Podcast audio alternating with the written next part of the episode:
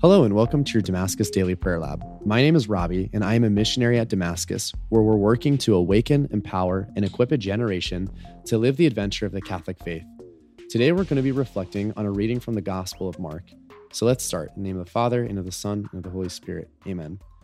When the Pharisees, with some scribes who had come from Jerusalem, gathered around Jesus, they observed that some of his disciples ate their meals with unclean, that is, unwashed hands. For the Pharisees, and in fact all Jews, do not eat without carefully washing their hands, keeping the tradition of the elders. And on coming from the marketplace, they do not eat without purifying themselves. And there are many other things that they have traditionally observed the purification of cups and jugs and kettles and beds. So the Pharisees and the scribes question him Why do your disciples not follow the tradition of the elders, but instead eat a meal with unclean hands?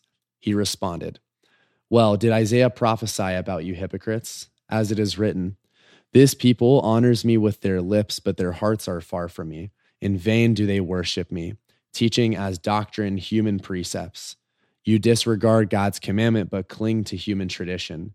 He went on to say, How well you have set aside the commandment of God in order to uphold your tradition. For Moses said, Honor your father and your mother, and whoever curses father or mother shall die. Yet you say, if someone says to father or mother, any support you might have had for me is Corban, meaning dedicated to God, you allow him to do nothing more for his father or mother. You nullify the word of God in favor of your tradition that you have handed on, and you do so you do many such things. In the name of the Father, and of the Son, and of the Holy Spirit. Amen. Awesome. This is a killer scripture verse. Um, I love it so much. I think a part that I want to zero in on is when the Lord says, He quotes Isaiah, the prophecy that Isaiah says. He says, This people honors me with their lips, but their hearts are far from me. In vain do they worship me, teaching as doctrines human precepts. And the reason, friends, that this stands out to me is because this reminds me of two other scripture verses, particularly when the Lord um, says, It is not what enters a man that defiles him, but what comes forth from the man that defiles him. And Jesus also says, um, in scripture, says, It is the tongue. It is from the tongue that pours forth the secrets of the heart. And with these three scripture verses together, the Lord is trying to communicate something to us. He's trying to communicate to us that he cares more about the disposition of our hearts than he does external appearances. God sees the heart, God does not see external appearances. How does this relate to us? You know, maybe you are the you are doing the Catholic thing, all right? You're you're praying your rosary, you're you got your divine mercy chaplet, you're going to confession, you're going to daily mass, like you are stinking on top of it you're crushing it. That's absolutely amazing.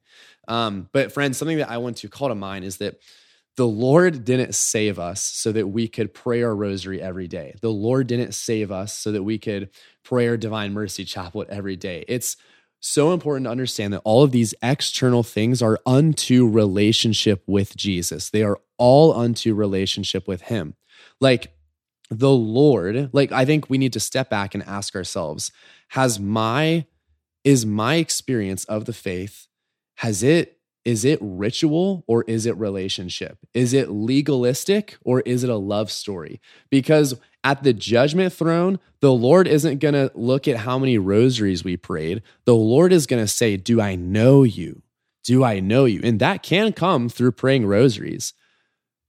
But all of that is unto relationship with him. So let's let's examine our lives and and look at areas where we've become legalistic with Him and ask the Holy Spirit to fill us in that area and reignite a deep love, um, a deep love for Jesus. So let's just pray real quick. Father, Son, Holy Spirit, man. Um, Holy Spirit, I just pray that you would convict our hearts, convict the hearts of all of our listeners, and just pour new life into areas of our relationship with Jesus that have become dry or stale or stagnant, God. I pray that legalization would be gone in Jesus' name. And I pray that, um, yeah, stagnance in our relationship with the Lord would be gone. This has been a scripture reflection on the Gospel of Mark. Again, my name is Robbie. Thank you so much to St. Gabriel for all the ways they have blessed us here at Damascus. To learn more about Damascus and the programs and events offered here, please visit us at damascus.net. Thank you.